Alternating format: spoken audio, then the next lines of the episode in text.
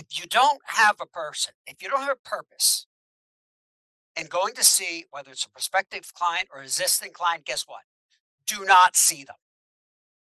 I think it's a crime to waste people's time to just want to stop in, check in, see what's going on. I mean, it's a loud, clear message is that I don't have time for this. And 90% of salespeople fall into that trap. And you know what the beauty of this is, is that we should constantly be finding ways to add value in these conversations. This is Outside Sales Talk, the best podcast for outside salespeople.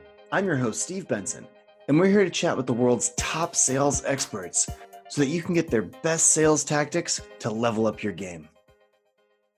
Welcome back to Outside Sales Talk. Today, I've got Paul Cherry with me, and we're going to talk about questions that sell and gain an edge. Welcome to the show, Paul.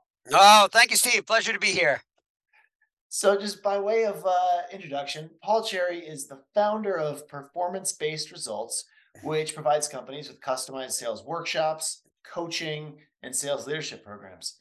He's worked with more than 1,200 organizations, including 175 of the Fortune 500. His top rated best selling book, Questions That Sell The Powerful Process for Discovering What Your Customer Really Wants, is one of BookAuthority's 100 best sales books of all time. Mm-hmm. Um, well, Paul, it's great to have you here, and uh, we're, we're covering some some key stuff here, right? The questions that that uh, that we ask. Uh, for, first question I had for you um, a question about questions. How important are questions in the sales process? And how can a salesperson best use them to their advantage? Yeah, well, first of all, the, the good litmus test of, of any good sales call is this uh, who did most of the talking? So if the salesperson did most of the talking, not a good call. If the customer or the prospect did most of the talking, that's a really good call. Uh, that's going to be key. Uh, helping salespeople use as a litmus test, right? And your next question, what was that again? Uh, how can, so how, how can you use questions to your advantage? Well, the questions, the advantage is they're a guidepost. They're able to engage whether somebody is interested. So if we are going down that spiel, spiel and talking about our products, PowerPoints, presentations or whatever, it's really hard to really decipher if somebody's really involved or not. Yeah, you can look at the body language and you know their intonation and things like that, but you know, I, I really want that person to allow me to where where they are in that sales process and uh, is a good qualifier to move forward to that next step and or close the sale. Questions will do that. Makes a ton of sense. Yeah, using using questions to qualify where your where your customer's at in the sales process. Oh, should should salespeople expect their customers to ask questions about uh, about your products, or should you kind of try to get ahead of those, or should you lead them into what asking questions? You, how do you how do you think about that? Well, I think that it's it's important that um, it be a conversation. So it's about asking questions, but also soliciting, you know, interest where they can ask questions as well. Uh, but I think what there's two elements here is the person who asks the questions, that's the individual in control. Uh, whereas the person answering the questions feels in control. And, and, but it's the right question. So really understanding in terms of what people are, are looking for and what they're looking to accomplish. But if somebody's peppering me um, and getting into some of the details of the products. Yeah, I want to get into that, but I also want to be able to address, respond. But importantly, though, come back and say, let's veer back into what's going to be important to you. Number or number two is, did I answer your question? But let's move on. Um, I don't want to be in the defensive mode where I am just sitting there as if I'm in an interview process. I'm the candidate and this person is the employer asking me all the questions. No, no, no, no, no.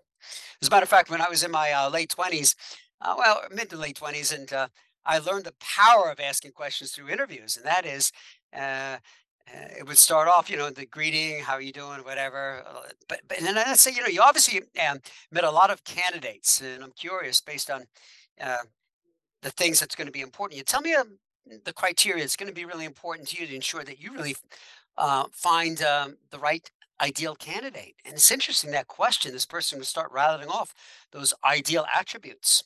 I mean, that was a something that really engaged people, found out what was important to them.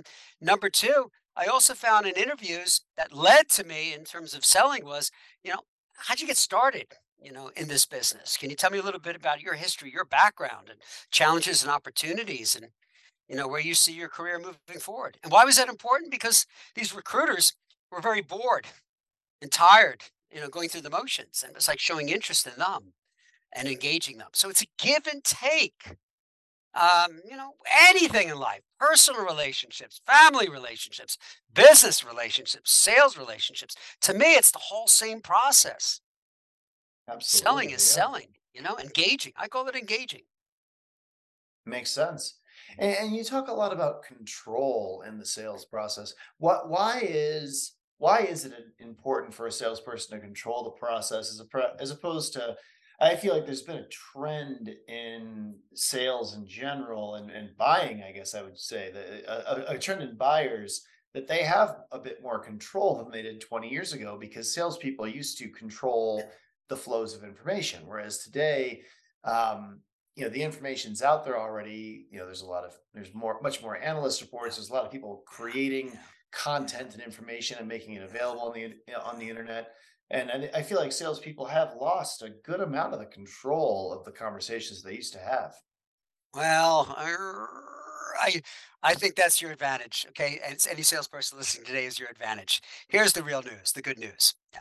Uh, yeah, there's a lot of information out there. We know a lot of it is garbage, is inaccurate. It's it's as SEO populated, manipulated, exploited, credibility, all that stuff. Here's what the reality is: the customer is so confused and overwhelmed that with all that information, if anything, they either puke, push back, and rather they're looking for that individual that strategic partner, you, the salesperson, to take them through, guide, lead, and direct them to the right decision.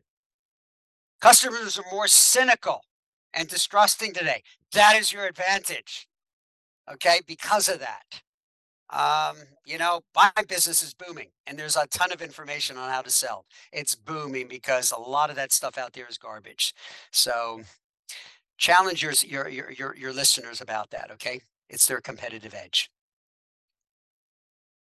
yeah and i i think um Oh, that loss of control can be a good thing or a bad thing. It can Yeah. shorten sales cycles or it can extend them, kind of depending on Yeah. what the information is. I mean, we we had a uh, we, we're a pretty small industry that I, you know, mapping and routing for salespeople, but like Mhm. got a really cool analyst report come out that really broke down the whole the whole uh, area really because there's different types of mapping software right there's not just Mhm. us but there's you know building a ter- building all the territories for your 100 reps across the country where where do you draw the lines uh, between the zip codes et cetera like other types trucking softwares for routing other stuff like that but someone broke it all down uh, some sales consulting firm put it online and it's it was really helpful for us because it, it you know they they did a bunch of research that I think, and boiled the ocean, really fi- figured out this whole complex space, made our customers not have to do it anymore. And so that actually shortened sales cycles because they would just read about us and be like, oh,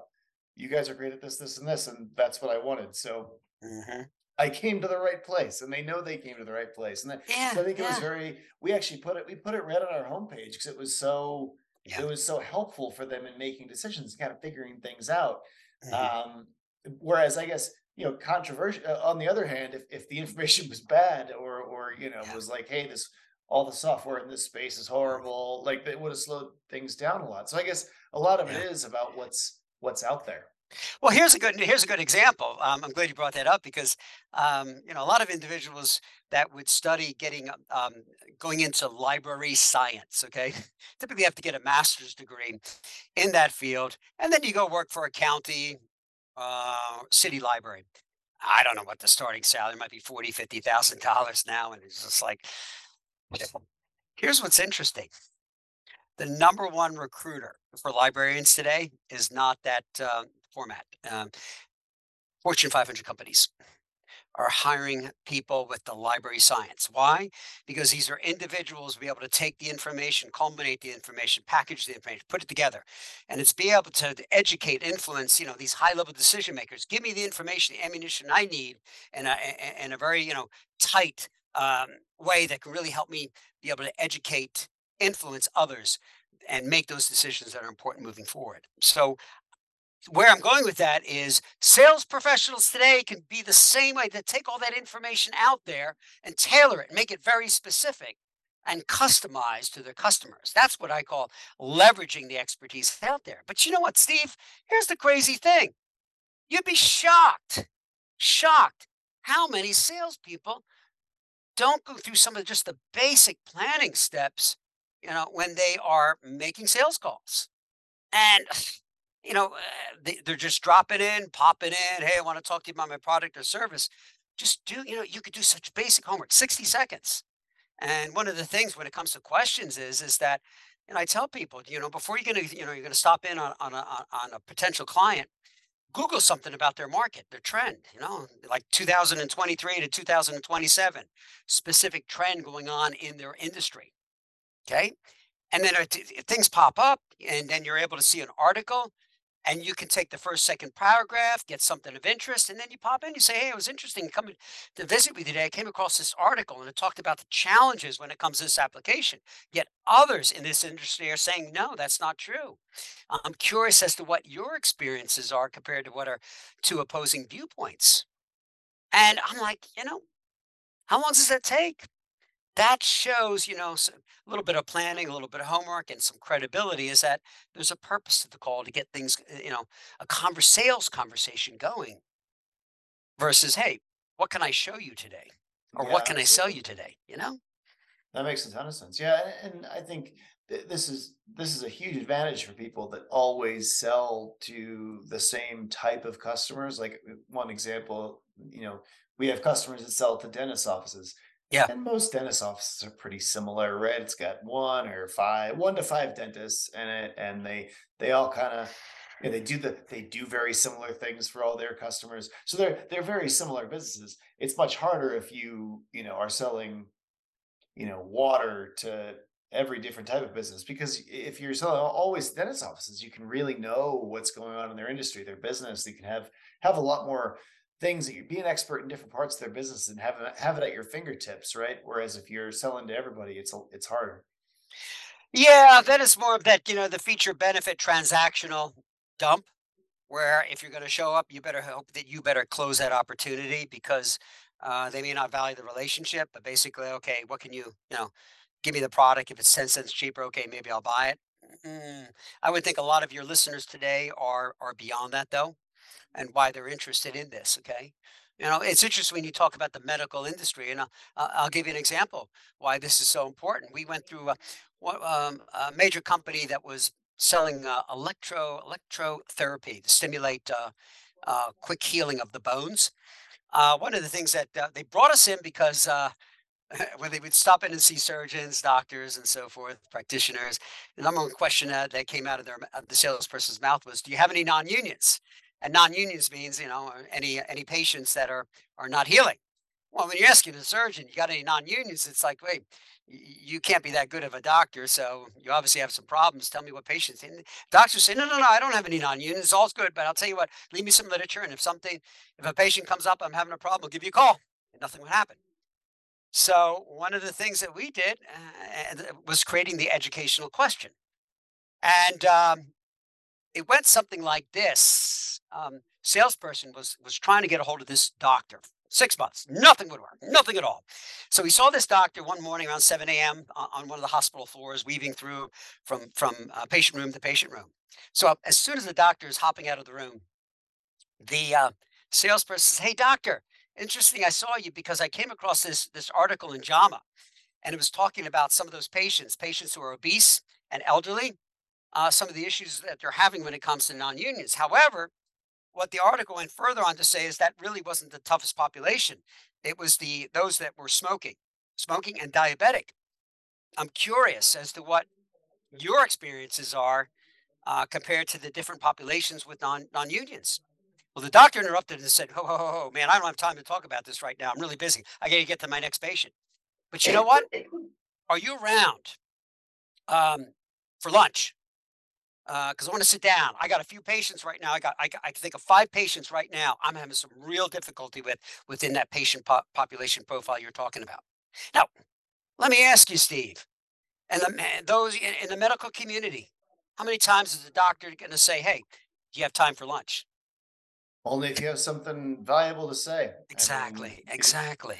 They don't need anybody, anybody to buy them lunch.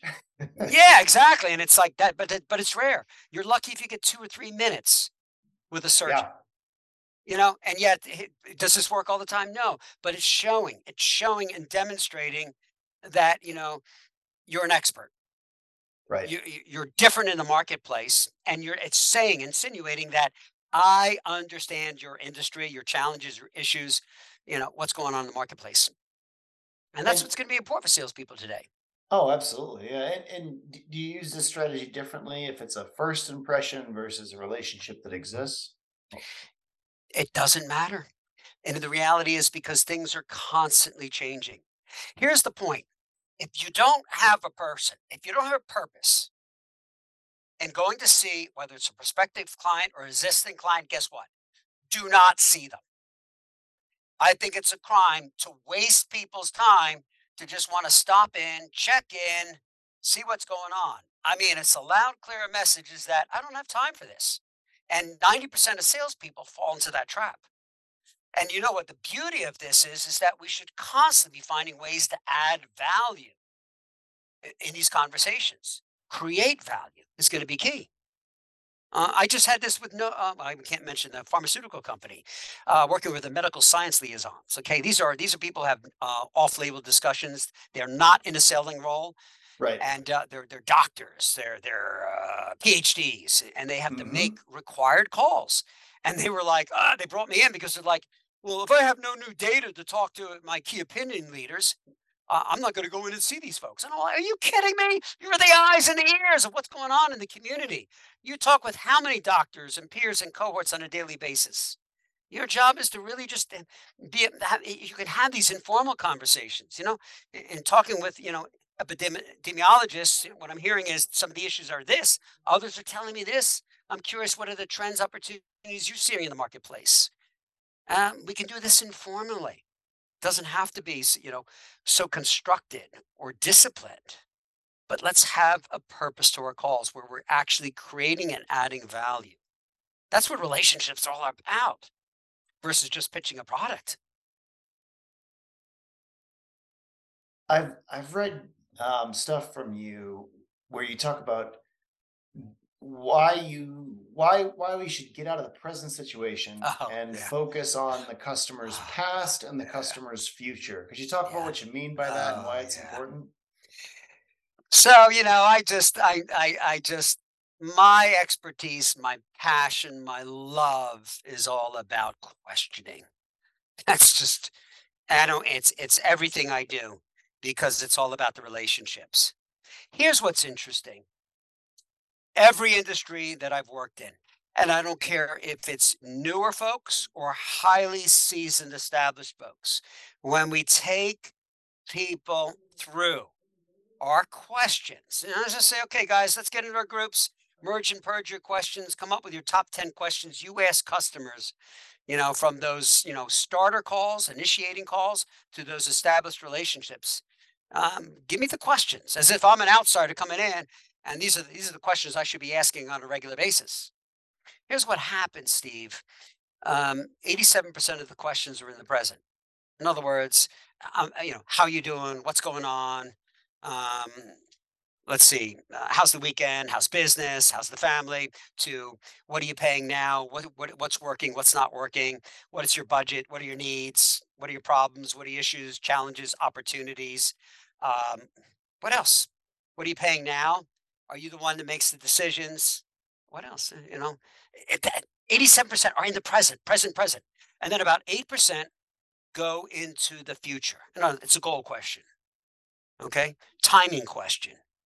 Whether it's, you know, what are your plans this year or when should I get back to you? Interesting enough, about 4% of the questions go into the past. You know, example is, you know, tell me how you got started. Tell me about some of the challenges that have led up to your current situation. Let's go back to the origins of this problem. Let's go back to what originally led you to make this decision. Salespeople don't go there, Steve. Rarely do they go there. And you know why? Because they they they think, oh, it's dead. It's done. I can't I can't sell into the past. There's no money into the past. Ah, here's the secret. Everything you want to sell into the future is where? It's in the past. Where's the pain? It's in the past. As a matter of fact, you start peppering a, a prospective customer, even established customer, with a lot of present questions, you either annoy, intimidate, interrogate, or put your customer to sleep. Salespeople got to back away from a lot of those present questions. It's like a check. Ever have somebody call on you and they go through the checklist of questions? It's a great way to turn off a customer. So the emotions, by the way, are in the future. Because where does a customer prefer to be?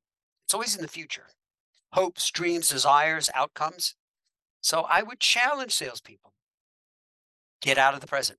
And they're gonna make they're gonna close a lot more sales and they're gonna connect with with their their their their relationships uh, a lot more quickly.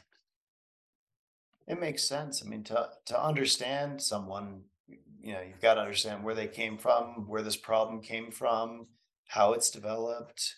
And I also think one of the most important things you can do in sales is is is get someone to envision a future where the Yeah, problem that you solve is is being solved, hopefully by your by your yeah, product, but maybe by some some other product, but like getting them to to actually not just see themselves there, but also put real numbers to what is how much is this worth in terms of real dollars if we were right. to solve Yeah. this problem? Yeah, it gives me here. Here's an example too. I I I fall into the trap of asking. You know, sometimes when I get a, a low hanging fruit and opportunity, somebody called me a little while back and said, "Hey, Paul, we're interested in bringing you in this date. Are you available?" And I said, "Oh, yeah, I am." So I, I got into the questions. Okay, where's it going to be held? Um, what do you want me to talk about? How long do you want me to talk? How many people? Uh, what's your budget? Look about those questions. Checklist of the questions. And the person I was getting yes or no answers, and I realized, holy cow, I teach the art of asking great questions. And the person, you could tell by that, you ever get to that fourth or fifth question, and you could tell you're actually putting the person to sleep. And I'm like, oh man, Paul, step away. So I said, whoa, whoa, whoa, whoa, let's step back. Let's before I even continue, let me just step back and understand the bigger picture. Here came the question. So tell me where you see you and your business three years from now. It was like pulling a lever. All of a sudden, the person is like, opened up the floodgates. They talked about hiring new people, aggressive growth plans, how to outsmart the competition. Um, four minutes almost. And, and then I said, well, how's that? You know, this was post COVID. How's that compared to pre COVID situation? And they said, oh, man, boy, pre COVID, as a matter of fact, you know, I, uh, it, was a lot different. You know, we, we were just, we were losing a lot of money and opportunities. We got slammed with COVID. We just thought, man, we're just never going to get out of this hole. We just really, really, really have to do something. So my last question was the impact. If things don't change, you don't achieve those goals that you just told me about, what might be the impact on your business moving forward? And he said, well, boy, if things don't change, then it really is going to put me, me, me, me individually at risk and my own job security. So what I found out, Steve, is it wasn't about me coming in for an hour or two or whatever, but really understanding the bigger picture. Could I have closed that sale without asking those questions? Yeah, but I would come in for just a keynote for an hour. When the reality is that turned out to be one of my most lucrative account opportunities. By just spending 45 more minutes to have a more deeper, thorough, complete understanding of the customer needs. How did I do it? Getting out of the present, going more into the future and the past. That's an example. We got to take the time to get to know and cultivate our relationships. And it means getting out of the present. Does that help that example? Oh, absolutely. Yeah. And I, and I think there's a really powerful concept here that you that you said that is worth thinking about. And that's that people's hopes and their dreams and their ambitions and their fears Yeah, all are associated with the future. Like the that's that's all you know, so if you can get them to start speaking to those things, I think it's a lot easier to get them to actually take action and do something because they attach it to an emotion instead of just um, you know, oh, I think I'll I think I'll be able to do 10% better if I do this today. It's not that's not as a not as big of a deal of I think this is how this will affect the business or my career in three years, or here's here's the trajectory that the you know it's but I think that stuff is much more important and, and gets gets people to act a lot better. Yeah, yeah, I'm glad you said that because I think there's one of four questions that prospective customers or existing customers have in their mindset. And your salespeople listening today need to align how their product, service, solution is alignment to address one of these four key motivations. Okay. One of the four are that the questions that the a customer has in their mind is number one, how's this going to minimize my risk? You know, the risk of failure, the risk of loss, the real risk of losing money, opportunities, customers, business. Um, minimize my risk. Number two is, how's this going to make me look good? How's this going to give me a competitive edge? Okay. Number three, number three is how's this going to make me more profitable or successful or help me progress in my career? Or number four is how's it going to simplify my life? In other words, how's it going to save me time, frustrations, headaches, labor, resources? How's it going to make my life easier? So it, it, there's always an emotional driver. And if some of you people might be uh, listening, might say, "Well, I sell a transactional product." Well, maybe you do, but more of a reason that you still need to emotionally connect with your customers. Because when emotions and logic cross, which one rules? Emotions typically do. And your competitors out there, people are listening, you know, they're hawking and they're constantly banging on the doors, trying to claim how they can, you know, save your customers money or give them an opportunity. And if you have, if you have, you know, more of an entrenched relationship in there, what better way to protect that relationship from being disrupted to to um, a competitive threat out there? So let's work on those relationships. Questions do that. Okay.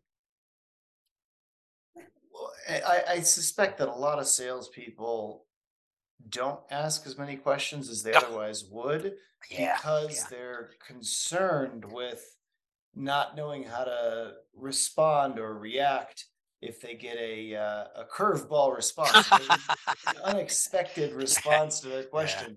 How could how can salespeople be more comfortable with not knowing the? Uh, I think there's actually a piece of wisdom in sales, like don't ask a question that you don't know the answer to. But you you can't ask as many questions as you could if you if you live by that. So how how can you get comfortable with asking a question that you don't know the answer to, and how can you effectively deal with those situations of uncertainty? Well, we need, I, you know, it's, it is of course within a context, but I think that uh, I think, and again, I would be be, be careful and never put everybody in a box. But for there's you know a real challenge that salespeople, you know, can be hesitant to ask questions. You know, they don't want to look stupid. They they don't want to be embarrassed. They're afraid of the truth. They're afraid of that maybe the relationship isn't as strong. Um, that they may open up a can of worms. That they're looking at other competitive choices, and it's rather I'd rather not hear the truth. Let's just be cordial. Let's be nice. Let's be pleasant. And I'll tell you what, it's it's hilarious because when I have uh, established seasoned, highly seasoned salespeople who go through my program, and I'm like, man, are you kidding me? They're the they're it's it's it's it's comical because it's like, and they're being they're being honest. It's like, well, I I, I I'm not going to ask these questions because I've been calling this guy for 10 or 12, 15 years, and he, they, they say, oh, they're going to think I came out of some sales training. I'm like, yeah, ha ha ha, yeah. But the reality is because your relationship isn't as deep as tight as you think it is. Okay. And the reality is your relationship is is, is on the surface. Because if you have such a good relationship, is you should not be afraid to ask those tough questions. Because I'm all about seeking the truth and making the relationships even better. I don't want to be dancing around the issues. What do you got to lose? No, you're not going to lose the the opportunity. If you're a lawyer, I get it. You know, you're in court, you ask a question, you don't know the answer. Yeah, it's dangerous. And selling, you're there to investigate. You're like a doctor. Your job is to really dig deep and understand what is it you're telling me, what is it you're not telling me, and what's the hidden hidden message here, motivation. Because you know what, Steve, you, you touched on something really important that I kick off my sessions with. And this is with Dartnell Research Institute. Here, here's I ask them, you know, as we kick off the session, I, I ask, okay, tell me the percent based on Dartnell Research Institute, they did the survey across all industries. And I'll ask you this, Steve. What percentage of the time, what percentage of the time on average are customers telling you what is on their minds? Take a guess as if you're in in sales today. What might that percentage be? Less than 10? Yeah. Here's what's interesting. I was shocked because I came back with a similar feedback. And what the study, this very exhaustive, intense study found, is that 80% of the time, customers are not telling you what is on their minds. And notice I said the word customers. These are people who already know you, are aware of you, and or doing business with you. And the thing that I share with people based on this study is that its customers are withholding what's truly on their minds. The concept you've heard about is masking. Masking. And why is it customers mask? And there's a host of reasons. It's either they don't want confrontation. Number two, they don't want to hurt your feelings. Number three, you're a salesperson. I tell you what's really on my mind. You're going to counter me with objections. Number, I may be shopping around. Number five, I don't want to look stupid or ignorant. Uh, number six, I, I have other priorities. It's just not important to me. Uh, or because I like you, because I like you, I don't want to hurt your feelings. And I didn't even give you all the reasons why people mask. But here's my point, Steve. If on average, 80% of the time, customers are not telling you what is on their minds, and salespeople are being skittish and dancing around the issues because they too are masking because they don't want confrontation. They don't want to hurt the jeopardize the relationship. You got two parties that are very much on the surface. And I say, man, that don't fly. Let's make these relationships meaningful of substance. Let's make let's have customer intimacy. I want to get to the 80%. You're not telling me. Because if I don't go there, guess what? My competition will find a way to get there. And I'm not going to let my competition because then they have the competitive edge. And it's dangerous. And you know what's something else, Steve?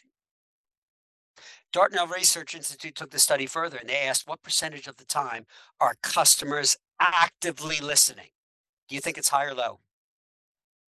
Low.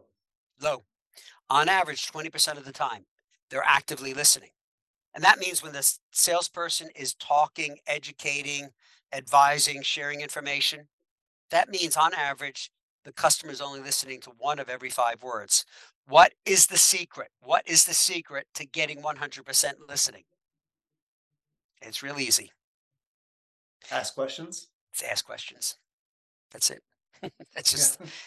And you know what? I'd love to tell you this is Paul Cherry's material. You know where I got this from? Hmm. Socrates. Socratic selling. Oh, there you go. Yeah, that makes sense. The Socratic method. You know, it's just these things don't. You know, we talk about change. Yeah, a lot of change in, in the world, but guess what? Some things don't change.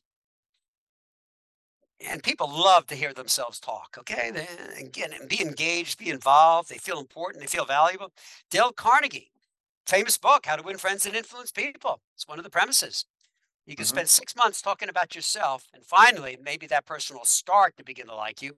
Whereas if you get them talking about themselves, you you make an, an immediate, immediate, meaningful connection in the first two minutes.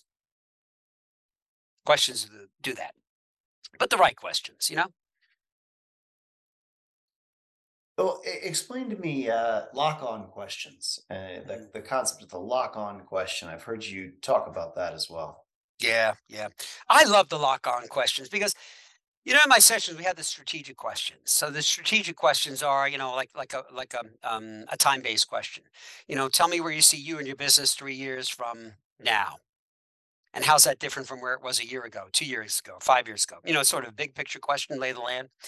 Um, that would be more of a strategic, powerful kind of big picture. L- lock-ons are more tactical, tactical. I'm really trying to listen for the clues. There's a word or words that you say, and to really be able to kind of lock onto that key word to get some substance or meaning behind it. Let's you and I do an exercise, and I'll, I'll share with you what I mean. Let's say, um, Paul, I like everything. Uh, this all sounds good. Uh, I'll tell you what. I'm going to have to run this by my colleagues. Okay, that's, you know, you give me a stall or an objection, right? What don't I know? You know, I had a mm-hmm. 30 minute conversation with you and you said, all sounds good. I'm going to run it by my colleagues. Who are the colleagues? What kind of power do they have? Are they making the decision? Am I making the decision? What, what do I have to ask them? Do I need, is this permission or is this, I are Beautiful. finding out if they're even interested? Absolutely. Great. So what I'm going to do is, I agree. I'm going to ask those very same questions you did, okay? To really assess because I don't want to stall. I don't want to blow off, you know, when I follow up with you eventually and say, "Hey, did you get a chance to talk to your colleagues?"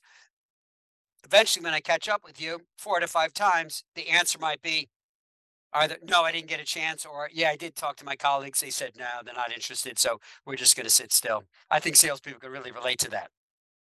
The lock on is fun because what I do is, you know, well, you know, I'm really glad to hear you're going to share this with your colleagues. Tell me though, um, you mentioned you're going to be sitting down with them next uh, next Monday. Um, tell me something. When you're sitting down with them, going over this information, Steve, is this something you're going to recommend or endorse? Now, I'm going to get one of two responses, right? I'm either going to say, uh, I'm going to hear something like an emphatic, yes, I am. Here's the reason why. Or I'm going to get any other type of excuse to well, I don't know. I still need to think about it, consider it, look at my other options and see. Now, all of a sudden, I'm getting fluff, right? The lock on allows me to get some substance because I locked onto the word when you said, I'm going to run this by or I'm going to share this with my colleagues. Run or share or talk is a very non-committal verb. So what I just did was I locked onto the verb and I wanted to get expansion, detail on that word to see where you stood on that word. That's all. That's what it is. So the, the lock on is very much tactical, tactical to qualify, to qualify and get more detail of your commitment and or lack of commitment it really goes back to that thing about masking. You know, what I really want to know is if you're sincerely interested or not. Okay. But it's not limited to that, of course. Okay. It certainly is a valuable tool just to build and cultivate relationships with questions. Okay. And, uh, and, and what about expansion questions? How can we turn a ordinary question into an, an into an expansion question? Well, expansion questions, if you if you salespeople go, if they take a look at their questions, and I'll say, okay, give me your top 10 questions. And as they go, you know what I said about the present, past, and future? Well, here's what else is interesting. Nine, about 97% of the questions they ask are the who's, the what's, the where's, the when's, the why's, the how's, uh, or the R's.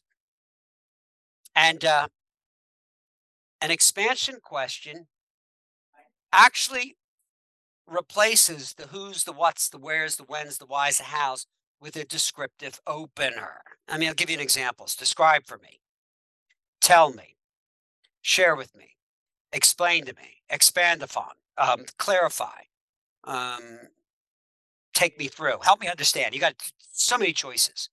So let's take a question, look at the question.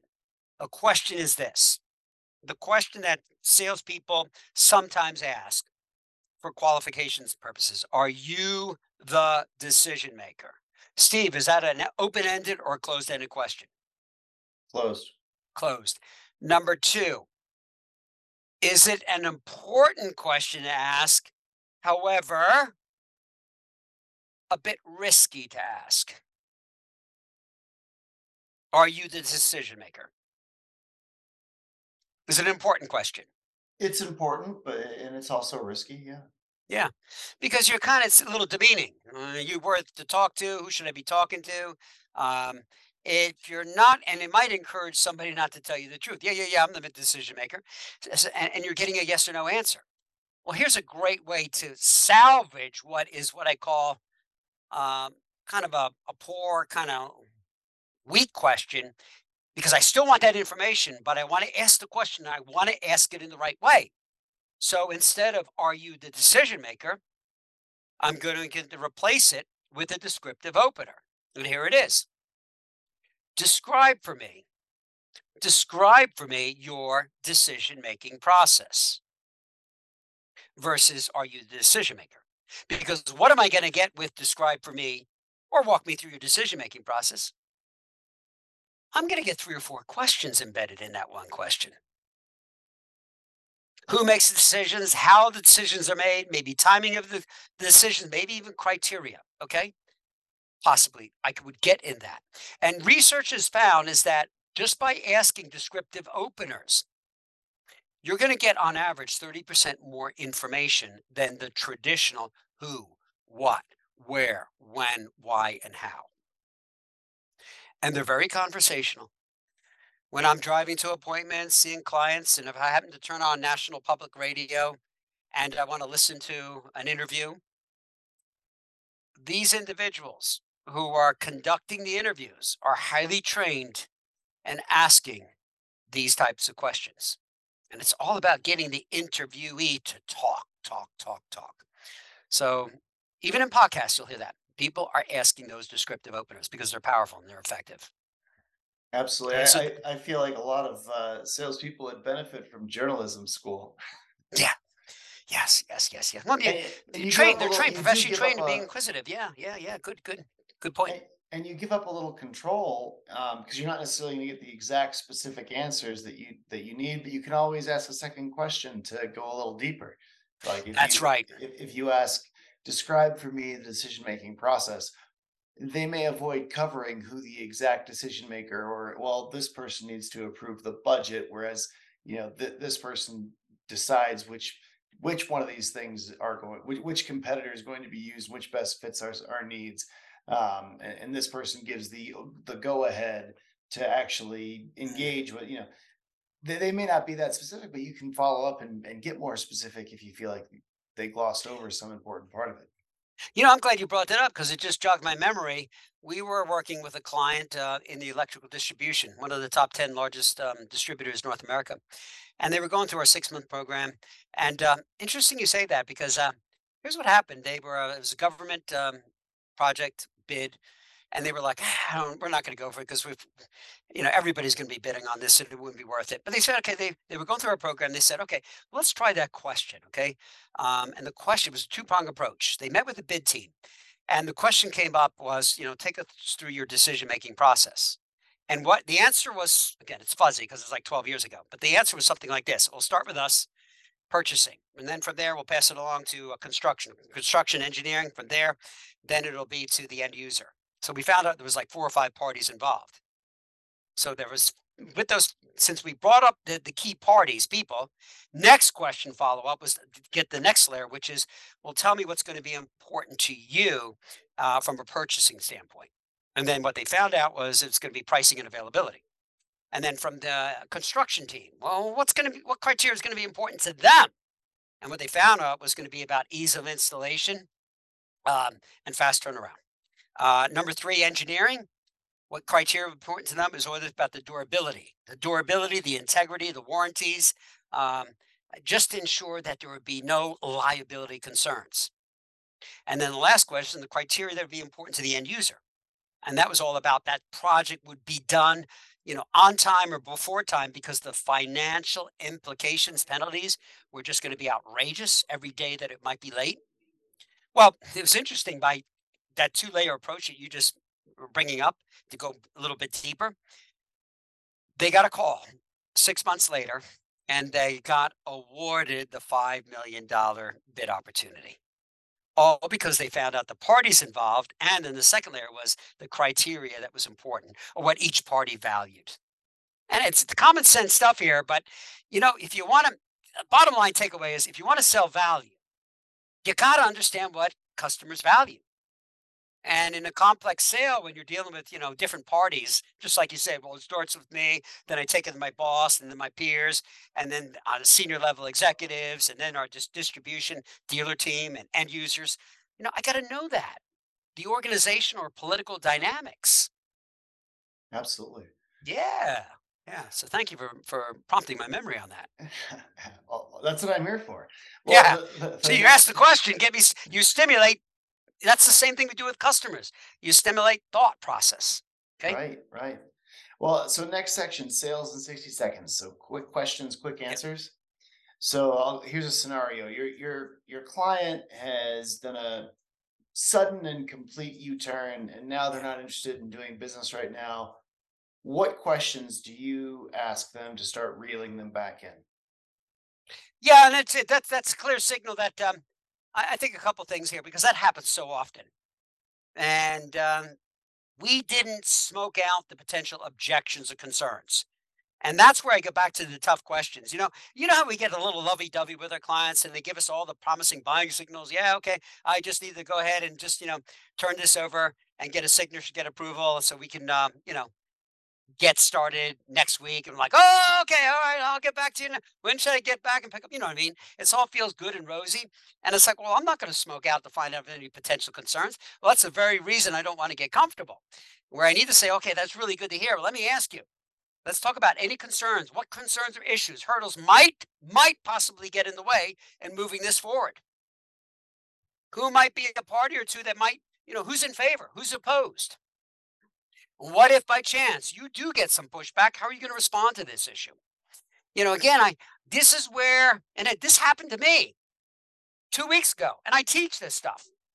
And then we had it all lined up. You know, I was going to be out there in two weeks, three day gig, and then I found out.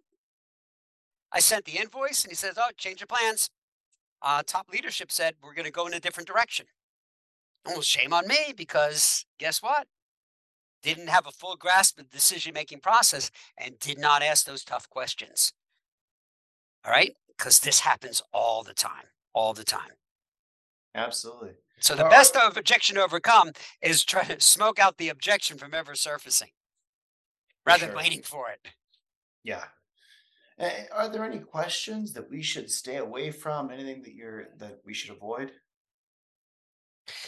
Not really. Yeah, you know, I've I've heard this, you know, I I think that there there are certain questions, but even, you know, like making a customer feel stupid, um, when they're you ask them why. Why did you do that? Or to making them feel like a kid, like they really goofed up or they're stupid. Um, but there's other ways to get around that. And tell me, you know, tell me what happened, what prompted you to think that way, or whatever. I think a dangerous question, the only dangerous question I can think of is when you go in blind and you were to ask something like about, you know, who they're currently using, and then asking, and you don't know if there's any issues, pain points, or frustrations, and then asking the questions, well, what do you like about them? And what don't you like about them? I just don't like going there because number one, uh, if it comes out of their mouth, you know, oh, we love, we, we've been using this uh, current supplier for the last 20 years, been really happy with them. They take care of us in pricing, service, turnaround, responsibility. You've just, you don't have a chance now because what comes out of their mouths, they believe. You've solidified the very reasons why they need to sell. So, in that unique situation, that question could work against you. But if you did a little bit of homework and you already knew there's some pain points, they don't have a problem. Okay. But otherwise, I'd say go for it. Ask those questions. The question you don't ask is usually the one that's going to end up getting you into trouble. That's my words of advice to the uh, people listening today.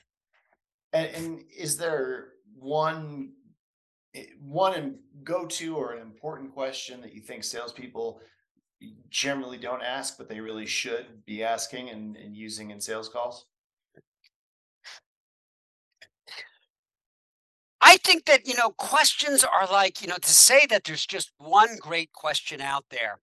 That if I was a songwriter, that would be like saying, okay, there's one great note out there that one should always be using on every, you know, uh, every top song. And the reality is, it's it's it's weaving, it's weaving certain notes together uh, to make it fluid, to make it dynamic, to make it adaptable. So we're not getting caught up in in contrived mechanical ways of questions, but really with the intent to understand, to listen. That's the real key of the question.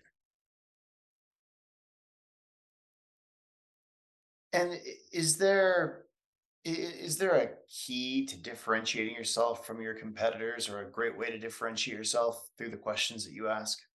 Yeah, and I'd say it's like Voltaire, very famous 16th century French philosopher said, uh, don't judge a person by the answers, judge them by their questions. Um, Claude Levi Strauss, a very famous anthropologist uh, of the 20th century, says the wise person doesn't give the right answers, but poses the right questions.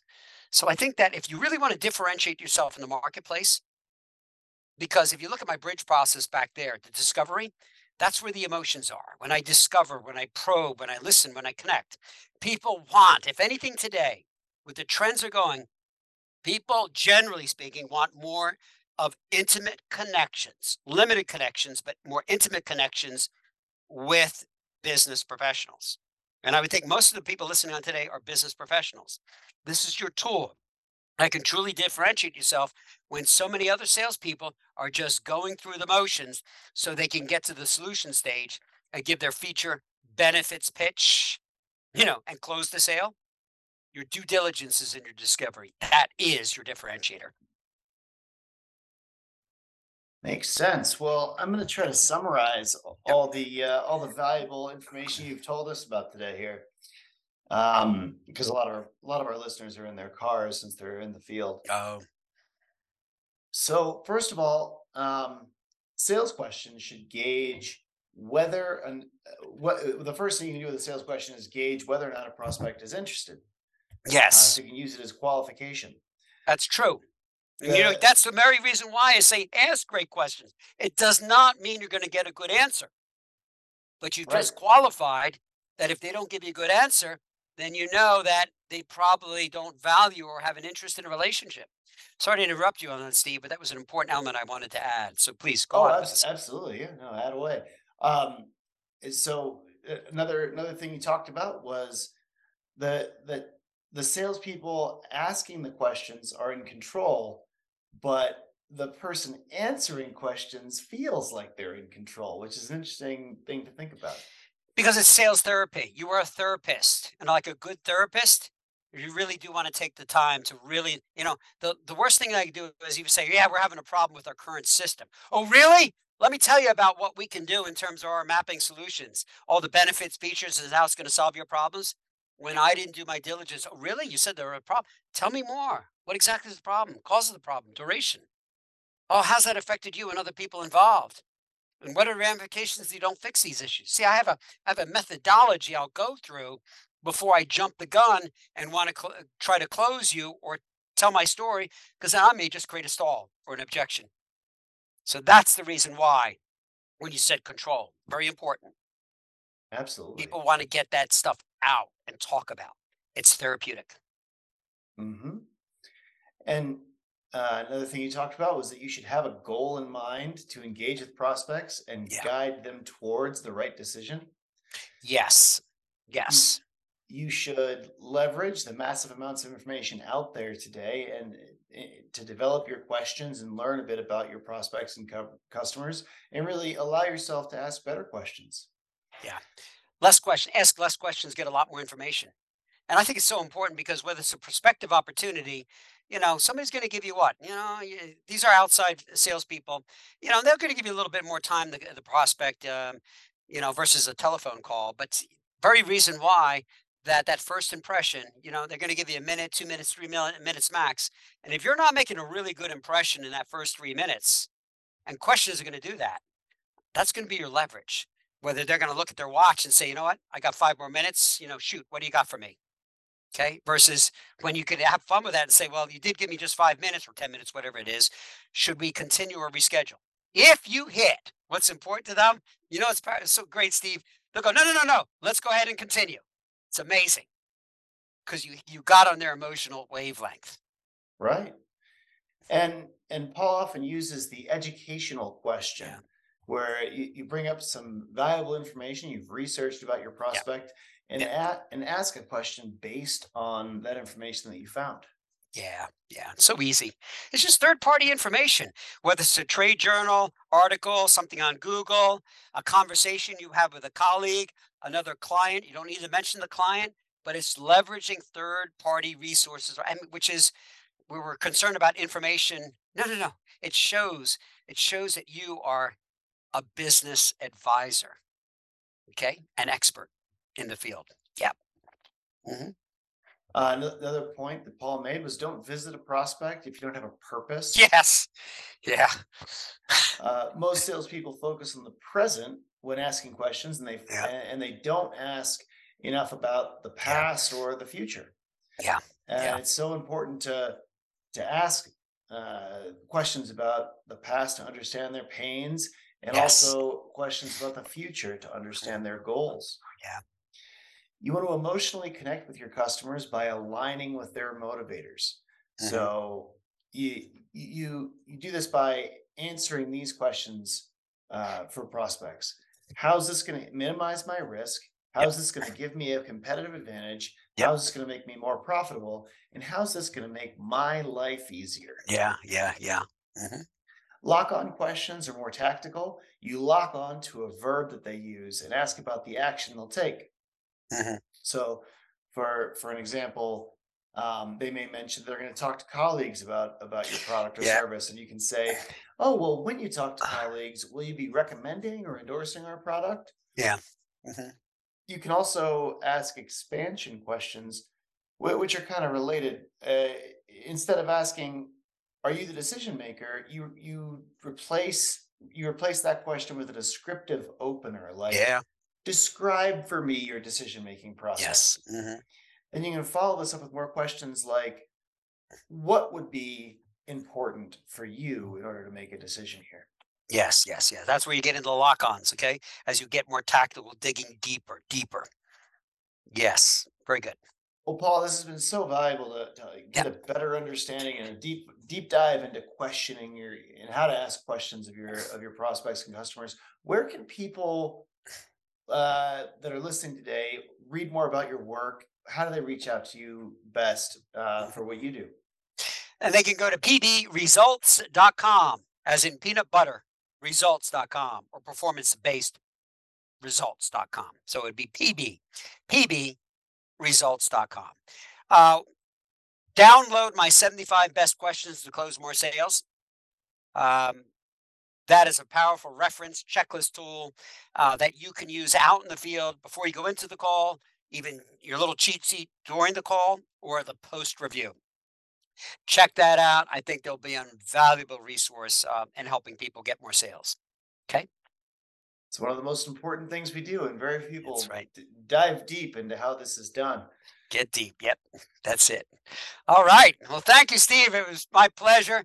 Uh, you did a phenomenal job um, interviewing me and summarizing the, the key takeaways. I really appreciate that. It was a pleasure. Well, thanks for coming, uh, Paul. It's been fantastic, and uh, it's been a great episode of the Outside Sales Talk. If anyone think of any of their sales reps that would benefit from learning these skills that Paul's taught us, definitely share this episode with them. Good. Take care until next time, everybody.